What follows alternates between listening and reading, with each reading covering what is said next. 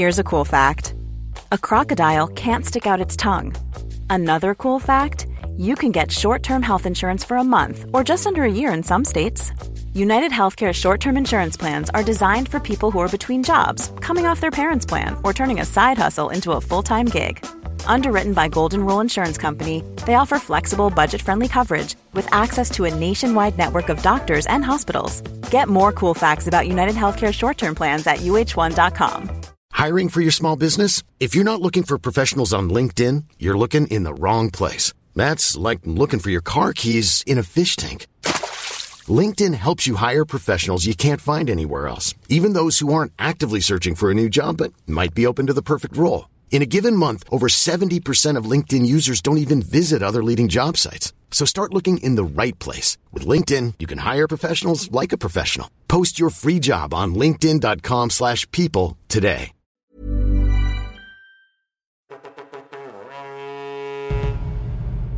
When Diplomacy Fails presents. Hello and welcome to When Diplomacy Fails. Hey guys, welcome to When Diplomacy Fails. Welcome to When Diplomacy Fails. Hello and welcome to When Hello Diplomacy and welcome to When Diplomacy Fails. A project five years in the making.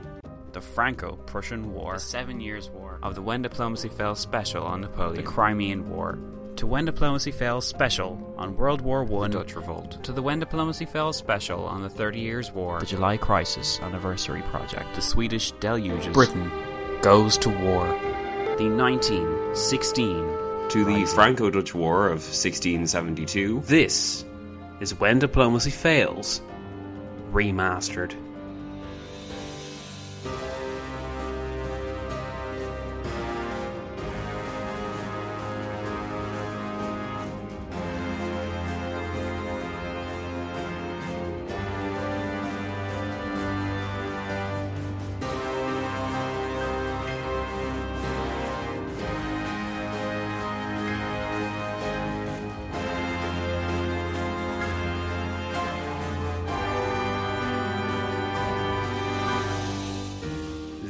The first part of When Diplomacy Fails remastered look at the Boxer Rebellion, which originally aired as one episode on the 30th of September 2012.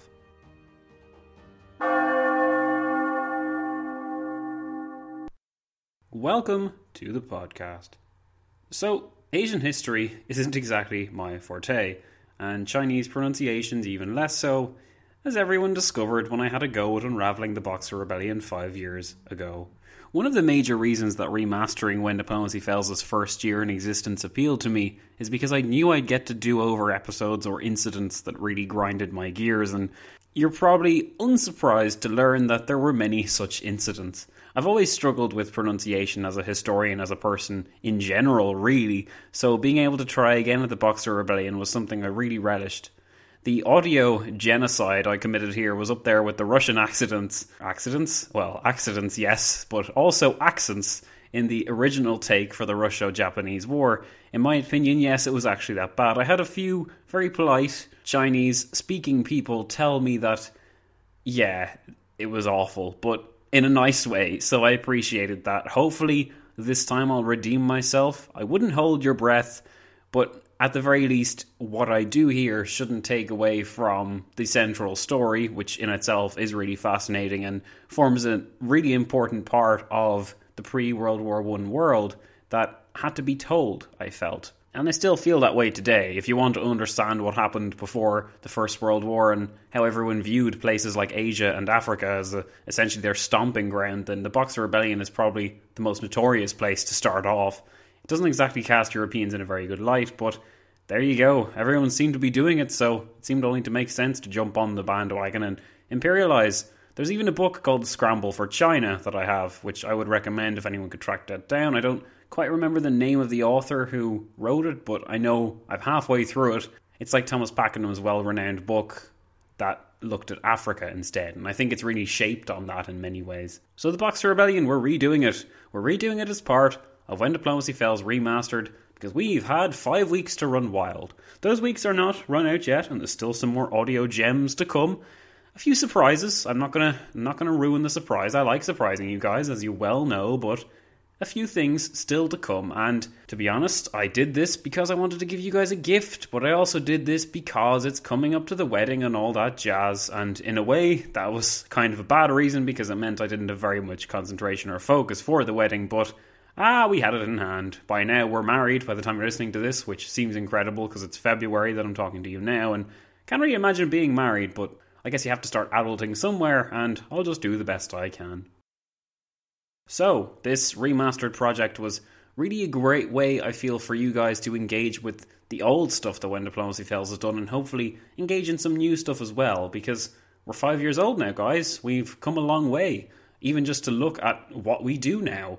We have a YouTube channel, we have books, we have merchandise, a significant amount, and of course, we're on Patreon. So, if you guys are interested in supporting us on Patreon, go to WDFpodcast.com and click on the Patreon banner, or go to patreon.com forward slash when diplomacy fails, all of which will help us out. If you are interested in getting some of the goodies that When Diplomacy Fails is storing up just for you, and if you would like to alleviate the burden that all this merchandise has become for Anna's personal space, because our apartment's basically turned into a warehouse of When Diplomacy Fails furniture, and you can only use so many pens, guys, before they start to get in the way and become annoying. But there you go. Please support the podcast in any way you can. You guys are doing such a great job, and I really, really appreciate it. Okay, I will now take you to 1895. Wish me luck with the accents, because Lord knows I need it.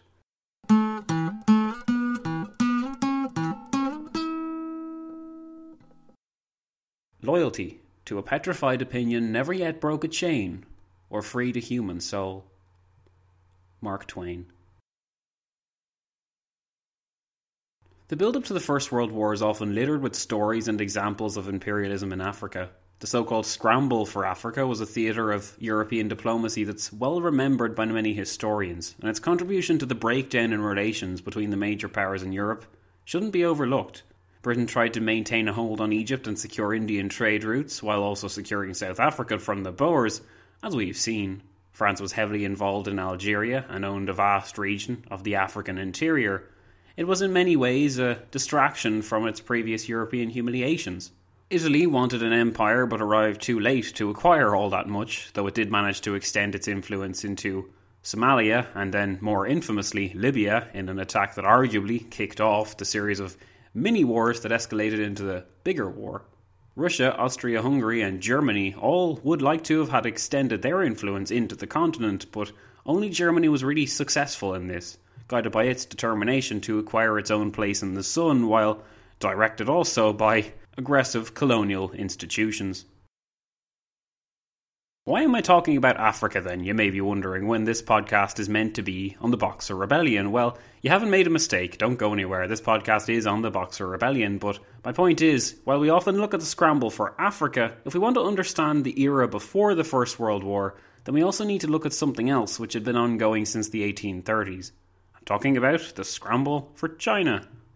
China was under the Qing dynasty during China's less proud years. It was an age of imperialism where China had little answer for the technological superiority that's greeting its enormous country by then containing a population of over 500 million souls. Since Europeans could walk, they'd been told about the superiority of the white man, and we often forget that this ingrained belief was twinned with the great ingredients of racism and evangelism.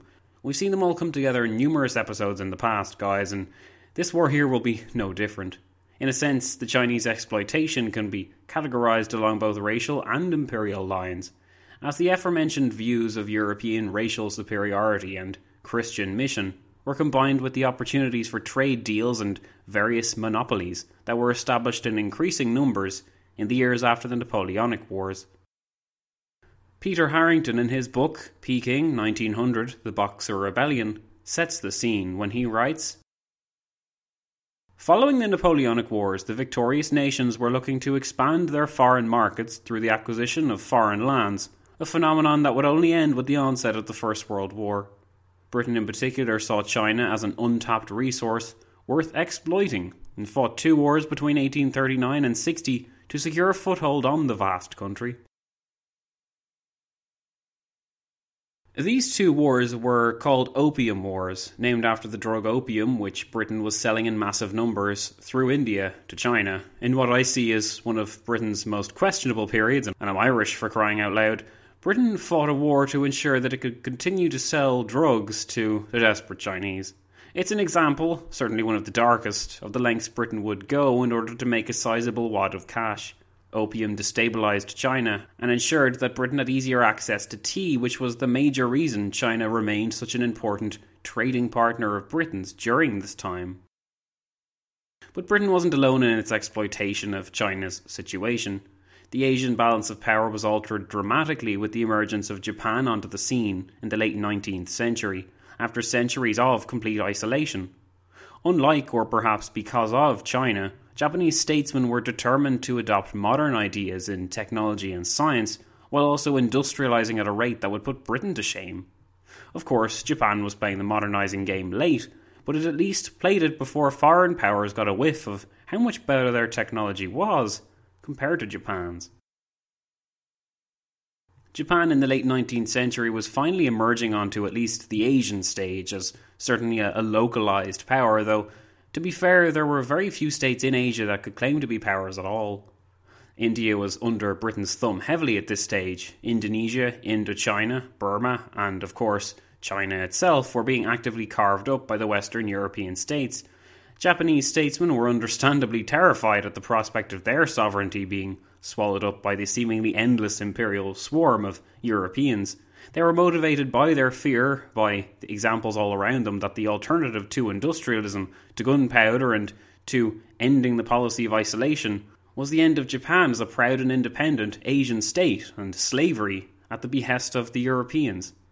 When Commodore Perry's ship engaged in some friendly gunboat diplomacy in the 1850s, and Japan saw that its paper houses and wooden vessels were powerless to resist the American demands, Japan revolted, threw out the rule book, and opened itself for business and new ideas.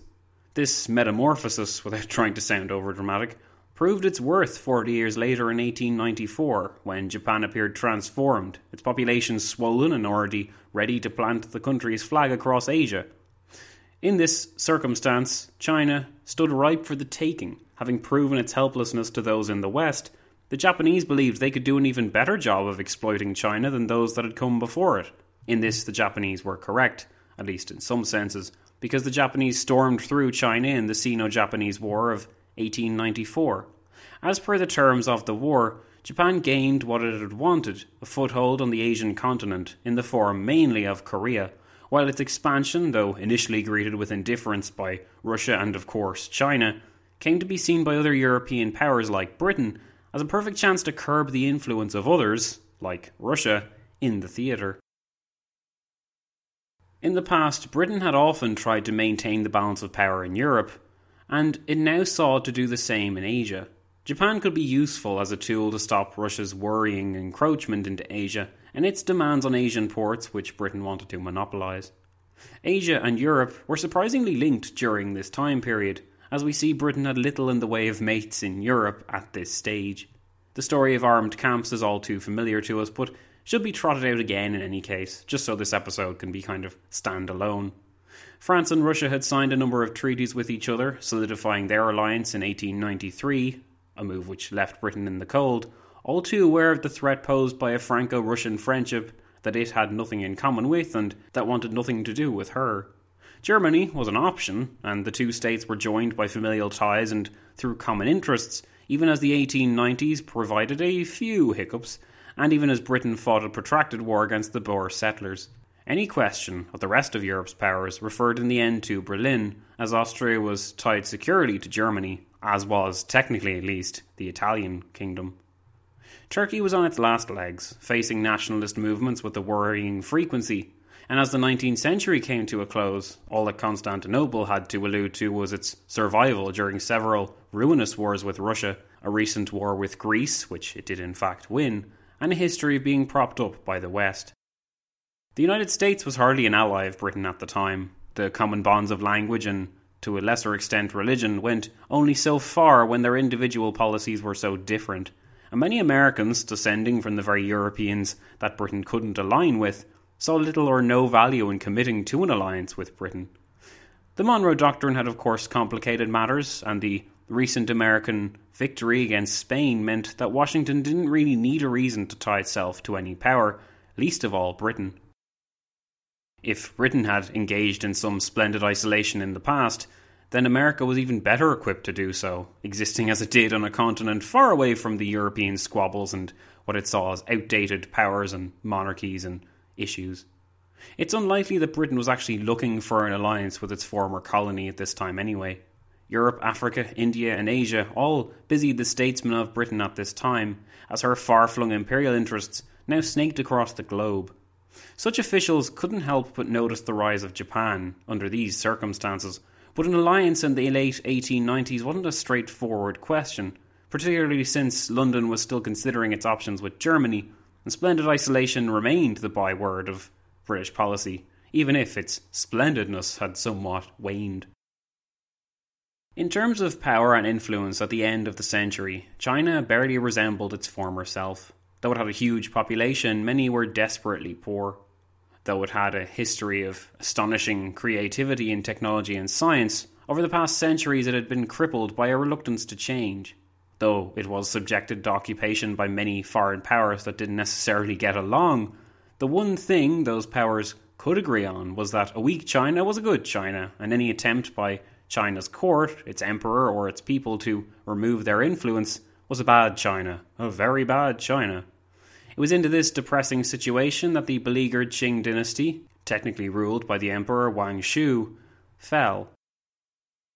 China's imperial system is somewhat complicated for us because since 1882, China had been under the de facto rule of, not Emperor Wang Shu, but the emperor's aunt, an incredible woman that history knows as the Empress Dowager Cixi. From a young age, Cixi rose through the ranks of imperial China, beginning her life in the imperial palace as a concubine, then a consort, and finally the empress.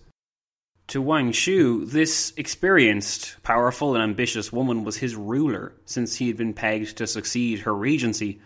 Cixi maintained a tight grip on the young boy and ensured that he never acquired a power base for himself. This control continued when, after some years of living under his aunt's shadow, Wang Shu sought to distinguish his reign by implementing a number of reforms. Unable to accept the change that such reforms would entail, changes which included centralizing Chinese state powers, reforming the imperial family as a constitutional monarchy, and doubling down on industrial development, Cixi acted fast and confined the young emperor Wang Shu to house arrest in a coup following the Sino Japanese War of 1894. The measures Wang Shu sought had not been universally popular, but Cixi undoubtedly had an easier time arresting the young emperor owing to China's poor performance in its war against Japan. Making light of the national humiliation that Beijing had only just experienced, Cixi apportioned blame upon Wang Shu's reforms, and she pushed Wang Shu's old pals out of government. It should be added that Cixi was extremely conservative and resistant to change, and having evicted and arrested her nephew's developing reign, she turned back the Chinese clock yet further. Wang Shu had hoped that these reforms would, along with numerous planned technological changes, bring China back from the brink. So, in a sense, he could be seen as the good guy if we want to view history in a really bad way and do things the way we're told not to do from an unbiased perspective. But since when is being unbiased fun? So, Cixi was having none of this advancement or technological change and she was wary of losing power in the new plan, so she cut short the so called 100 days reform and arrested Wang Shu, as we saw, acquiring all the power of an emperor for herself in the process. It was because of her and her posse of loyal, conservative ministers that China would enter the 20th century no more advanced than she had been 200 years before. I will come back to this idea later. One size fits all seemed like a good idea for clothes. Nice dress. Uh, it's a it's a t-shirt. Until you tried it on. Same goes for your healthcare. That's why United Healthcare offers a variety of flexible, budget-friendly coverage for medical, vision, dental, and more. So whether you're between jobs, coming off a parent's plan, or even missed open enrollment, you can find the plan that fits you best. Find out more about United Healthcare coverage at uh1.com. That's uh1.com. Ready to pop the question? The jewelers at BlueNile.com have got sparkle down to a science with beautiful lab grown diamonds worthy of your most brilliant moments. Their lab grown diamonds are independently graded and guaranteed identical to natural diamonds, and they're ready to ship to your door. Go to BlueNile.com and use promo code LISTEN to get $50 off your purchase of $500 or more. That's code LISTEN at BlueNile.com for $50 off. BlueNile.com code LISTEN. Life is full of what ifs, some awesome, like what if AI could fold your laundry? And some, well, less awesome, like what if you have unexpected medical costs? United Healthcare can help get you covered with Health Protector Guard fixed indemnity insurance plans. They supplement your primary plan to help you manage out of pocket costs. No deductibles, no enrollment periods, and especially no more what ifs. Visit uh1.com to find the Health Protector Guard plan for you. But always remember in China that there are a few things going on here. It's not as simple as foreigners exploiting the Chinese or that the Chinese were reluctant to change. What I found in my investigations was that the Chinese mostly wanted to change. The Empress didn't want change because she wanted to hog all the power. The Empress controlled the army and police. The Chinese didn't want to fight the Empress's forces. The Chinese people gradually accepted the status quo, and the incoming foreigners exploited this status quo. While the rest of the world had embraced the latest technological trends, China held on to a feudal system which had been largely unchanged for two millennia. The Japanese reformed because those in power saw the need for it, while China contained a number of reformers who were well aware of the inferiority of their technology in comparison to others, clearly shown by the Hundred Days Reform. But so long as those in power in China resisted all calls for change, change failed to come. At the same time, though, you had many in China who were becoming infuriated with the encroaching influence of the West on their country, and many who were convinced that their plight was the fault of the Western Europeans and not their conservative empress. From the list of slights committed by the foreigners, it's hard to see why. If we are to blame the plight of China entirely on the Empress, which is always nice and straightforward and fun, we must remove the interference of the foreign powers from the equation. Would China have been okay had no foreign powers shown up and demanded concessions? Perhaps. Had imperialism not existed as the dominant mindset of the late 19th century Europeans, China may have had a better time of it. It may have adapted naturally to the circumstances and implemented change slowly. What about the reluctance of the Empress Cixi, you might be thinking? Had no foreign power invaded, she would still have been there, hoarding all the power for herself and sending her country into the doldrums. Well, that's a good point, and I know I'm speculating a good deal here, but consider this. Cixi was just one woman. She was powerful, and I would argue damaging, but she was still just one person. Having celebrated her 60th birthday in 1896, she was also considered very old for her time, so her frustrating prevention of change and reluctance to reform would likely be undone by Emperor Wang Shu once she had died and he had been brought back to the throne. It has to be said as well that imperialism was ruining China. It was exhausting her resources and shaming her people. It was taking her dignity and destabilizing her power, and splitting the country into factionalist states. It was making her poor and the imperialists very, very rich. Christianity was being brought from Europe by missionaries eager to spread their message and gain converts. Chinese men and women mostly resisted their offer, but a few did convert in the following years, while some began to see Christianity as a useful tool for themselves. These were the people who would suffer the most ferocious attacks of all when the Boxer Rebellion eventually erupted. Confucianism, you see, was the dominant religion in China at the time and had been for centuries. The upper, middle, and lower classes, from the peasants to the nobility, were inspired by the teachings of Confucius. Confucianism went hand in hand with the conservatism I mentioned earlier, and the two complemented the other, as Confucianism came to be seen more and more as the original, true, and proper religion of China, to be upheld at all costs against the wicked Christian invaders and their foolish converts. Many Chinese converted because they saw the benefits in being protected by the Christian church in China, which was also backed up by the West. Criminals, then, who had fled justice, would convert to Christianity as a way to gain immunity, and foreign officials would not allow the Chinese to touch them. This understandably frustrated the Chinese, and they began to see Christianity more and more as the religion of criminals or slaves of the imperial foreigners. Of course, this wasn't always true. I don't want to generalize. Many Chinese Christians converted for legitimate reasons, but nothing gets the people angry at something like an extreme example of evil from a suspicious movement. To create the atmosphere of hatred and fear around Christianity, conservative Chinese officials began to promote the idea of Christianity that promised to swallow the honour of men, defile the ways of women, and corrupt the minds of children, as one official put it. Great support thereafter began to swell for a movement that had taken on many faces and adopted many causes in the previous years the Boxers. The origins of the Boxers may date back as early as the 18th century, but they were a secretive movement, always changing with the times and adopting whatever consensus they could find to gain popularity. Their proper name was the Righteous and Harmonious Fists. I'm not even going to try and pronounce the Chinese version, some reckon that they split from the White Lotus sect, a society with similar secretive tendencies to become more hardline, reactionary, and aggressive. They would never even make historical headlines had they not made a crucial change in their policy in the late 1890s. From that of frequent and passive attacks on those weaker than themselves and on the imperial dynasty, to one of straightforward xenophobia. It was this change that garnered them the most support from the people, Suddenly, recruits were everywhere, and sympathizers could be found all over northern China.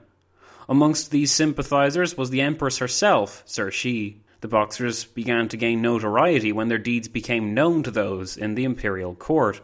The Boxers were said to possess special powers. Training for 100 days could provide you with the power to stop bullets, while double that would enable you to fly.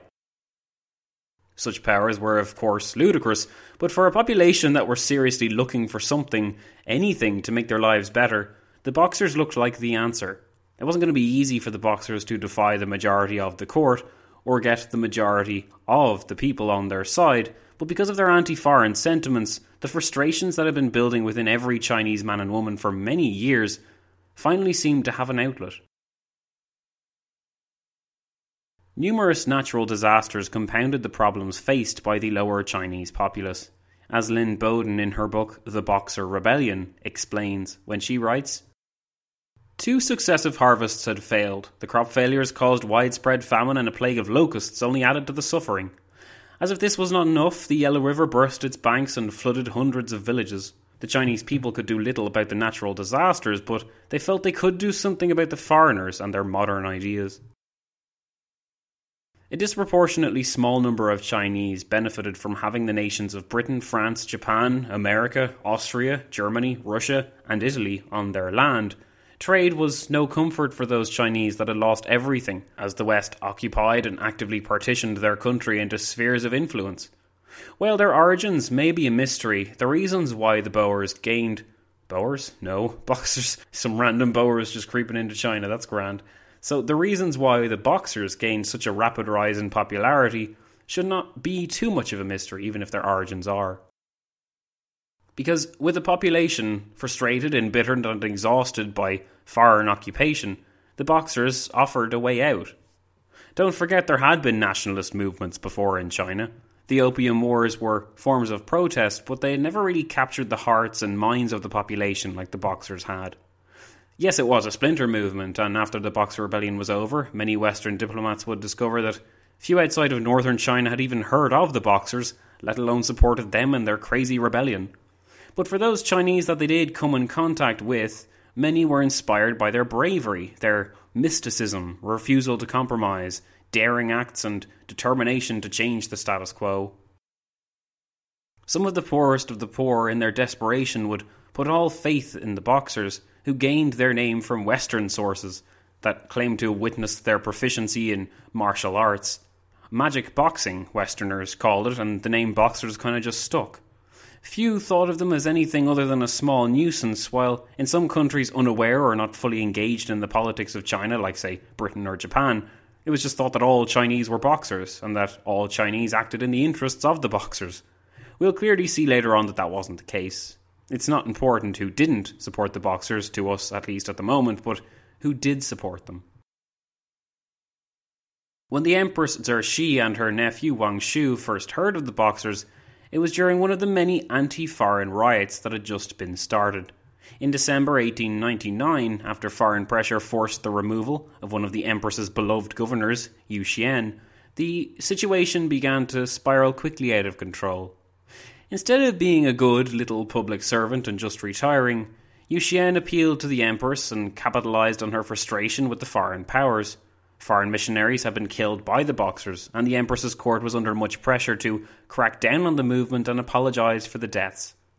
Contributions were levied from the Empress's court to be paid to the appropriate missionary institutions, and this was seen as the last straw. At the end of her tether and desperate at the situation, Cixi made the crucial mistake of listening to Yu Xian, and then she made the further mistake of believing in him. Yu Xian's buddies in the Chinese court included the Grand Secretary Kang Yi, whose job it was to basically run the government, but he had little power. Kind of like the position of Prime Minister today, except you can imagine that the power and role he would normally have was swapped with the Emperor's power, or in this case, Empress.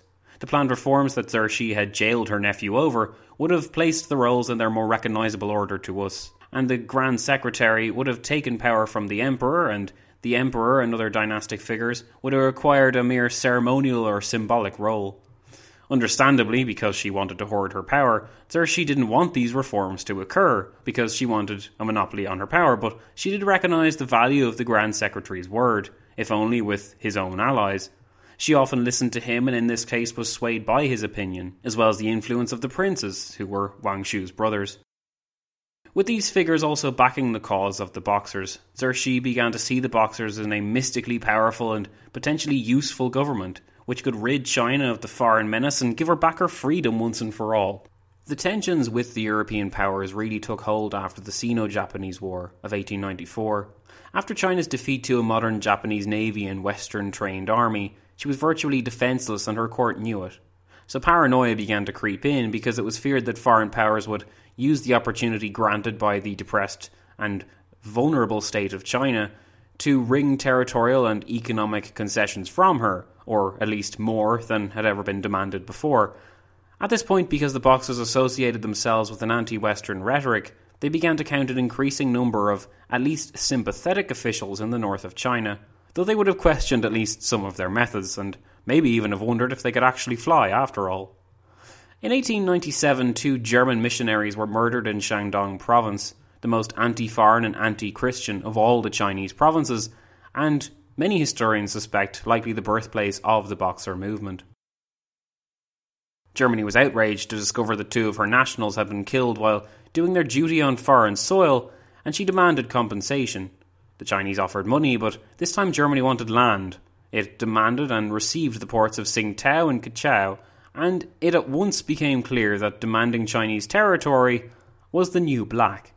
With nobody wanting Germany to have all the clay for itself, Russia was the next to jump on board with its demands on Port Arthur and Darien on the Pacific coast. These moves worried Britain, who was already heavily involved in China due to India and its previous opium wars. France had been an active player in Asia for many years. It had fought the Sino French War in 1882 and had actually gained Indochina in the process. As China had feared then, it was right. The loss in the war did open up a scramble to gain Chinese prizes, and the French quickly jumped on the bandwagon and claimed the port of Kwangchowan far down south. Britain, for her part, obtained a 25 year lease on the port of Wei. During this time, a railway from Beijing to Tientsin had put many Chinese boaters and transporter wagons out of business, which only further depressed the population. But this was just the first step in the foreign nations' slights against the Chinese. While some Chinese began to turn to secret societies like the Boxers, many governors saw the damage being done to their provinces and saw commercial reasons rather than nationalist ones as the main impetus for change. Change should have meant an end to the authoritarian rule of the empress and the implementation of reforms, but instead of doing that, Cixi insisted on maintaining the status quo in the government and surrounded herself with conservative aides and ministers and yes men.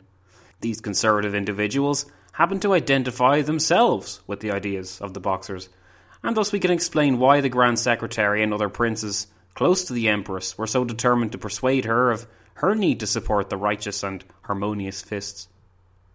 I'm not suggesting for one second that the foreign powers are faultless here. What I am saying is that it's not as simple as the foreign powers caused the Boxer Rebellion. If the foreign powers hadn't been there, it's unlikely a rebellion of any kind would have taken place, but had the Chinese government been allowed to reform properly under the imprisoned emperor and adapted to deal with the kind of problems that it did so often face, instead of sticking with its outdated form of government rigidly enforced by Cixi, then the call for action and eventually rebellion by the Boxers probably wouldn't have seen the light of day. Saying that, though, we have to bear in mind that the Western powers had evidently failed to convince the average Chinese man or woman that life under foreign rule was a good thing, and the militarism, ignorance, and imperialism of the Western powers was a huge reason that China eventually fell apart. To clarify, sorry about all this rambling, but I'm not saying that foreign occupation is a good thing or that the Chinese should have bowed to the occupiers. I would just always ask you to remember that there are two sides to everything. Nowadays, there tends to be three types of sources you can get on the Boxer Rebellion those that were written at the time by Western authors and thus harbour the usual bias towards the occupiers while emphasising the brutality of the Boxers. Then there's the Chinese sources that draw on the hopelessness and anger of the local people and who point to the awful nature of the foreign regime. Contemporary writers tend to sit on the fence, as of course supporting one side too heavily over the other would be a tad scandalous. The last type of source is the one you'll likely come across the most were you to study the Boxer Rebellion today, but the first and second options shouldn't be discounted, so long as you can take both with a grain of salt, as real primary sources, they're a valuable reminder of what was wrong and right with both sides, and how the problem with China was a two headed, not one headed monster. In my view, one of those heads belonged to imperialism, while the other belonged to the Empress, Cixi. Things escalated quickly once Governor Yu Xian ran to convince the Empress of the Boxers' goals. She likely sympathized with their goals for many years, just as most Chinese had done. When Cixi was apparently shown that the Boxers could in fact fly and stop bullets, and I would have loved to have been a fly on the wall for that demonstration, her sympathies for the Boxers turned to active support an imperial decree was sent out on the 12th of January 1900, which stated that those were found to be drilling in the countryside shouldn't be considered bandits, which, in short, gave the Boxers free rein to drill and practice maneuvers in the open, and many governors were secretly advised by the Chinese to stop harassing the Boxers altogether. Some governors complied, but interestingly, some refused to listen, and they dismissed these orders immediately as only ones that could have come from non imperial sources. The main reason being that those governors simply didn't believe that the Empress and her court would try and provoke the foreign powers. And provoked they were. Instead of arresting or suppressing those who were agitating for a removal of their authority, the Chinese seemed to be actively encouraging the Boxers' activities. It could not be tolerated. On the 17th of April, another decree was issued stating that the organisation of militia was in line with the civilian's right to defend oneself, a process called keeping mutual watch and giving mutual aid, and that those individuals who practiced such moves were to be left alone. Again, this gave the boxers more leeway, and it meant that they were free from the kind of persecution that would otherwise hamper their drilling, practicing, and increasingly becoming a trend in boxer affiliated areas the destruction of foreign owned property. The stage seemed to be set as the summer of 1900 approached for a showdown with the desperate Chinese grouped with their Boxer militias, and the Western powers, spread across compounds, mission stations, and ports in the country. Only Empress Cixi herself could hold the Boxers back now, and only the Boxers could apparently contain the bitter anti Western resentment which had been building in China for nearly a century.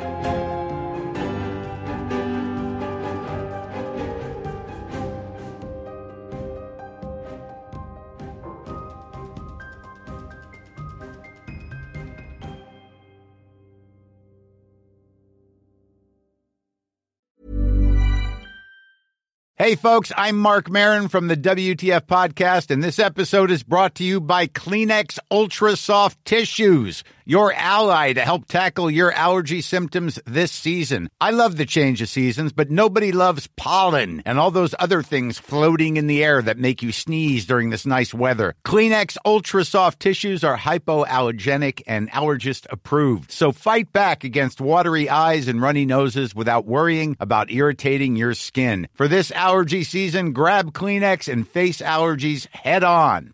Planning for your next trip? Elevate your travel style with Quince. Quince has all the jet setting essentials you'll want for your next getaway, like European linen, premium luggage options, buttery soft Italian leather bags, and so much more. And is all priced at 50 to 80% less than similar brands. Plus, Quince only works with factories that use safe and ethical manufacturing practices. Pack your bags with high-quality essentials you'll be wearing for vacations to come with Quince. Go to quince.com/pack for free shipping and 365-day returns.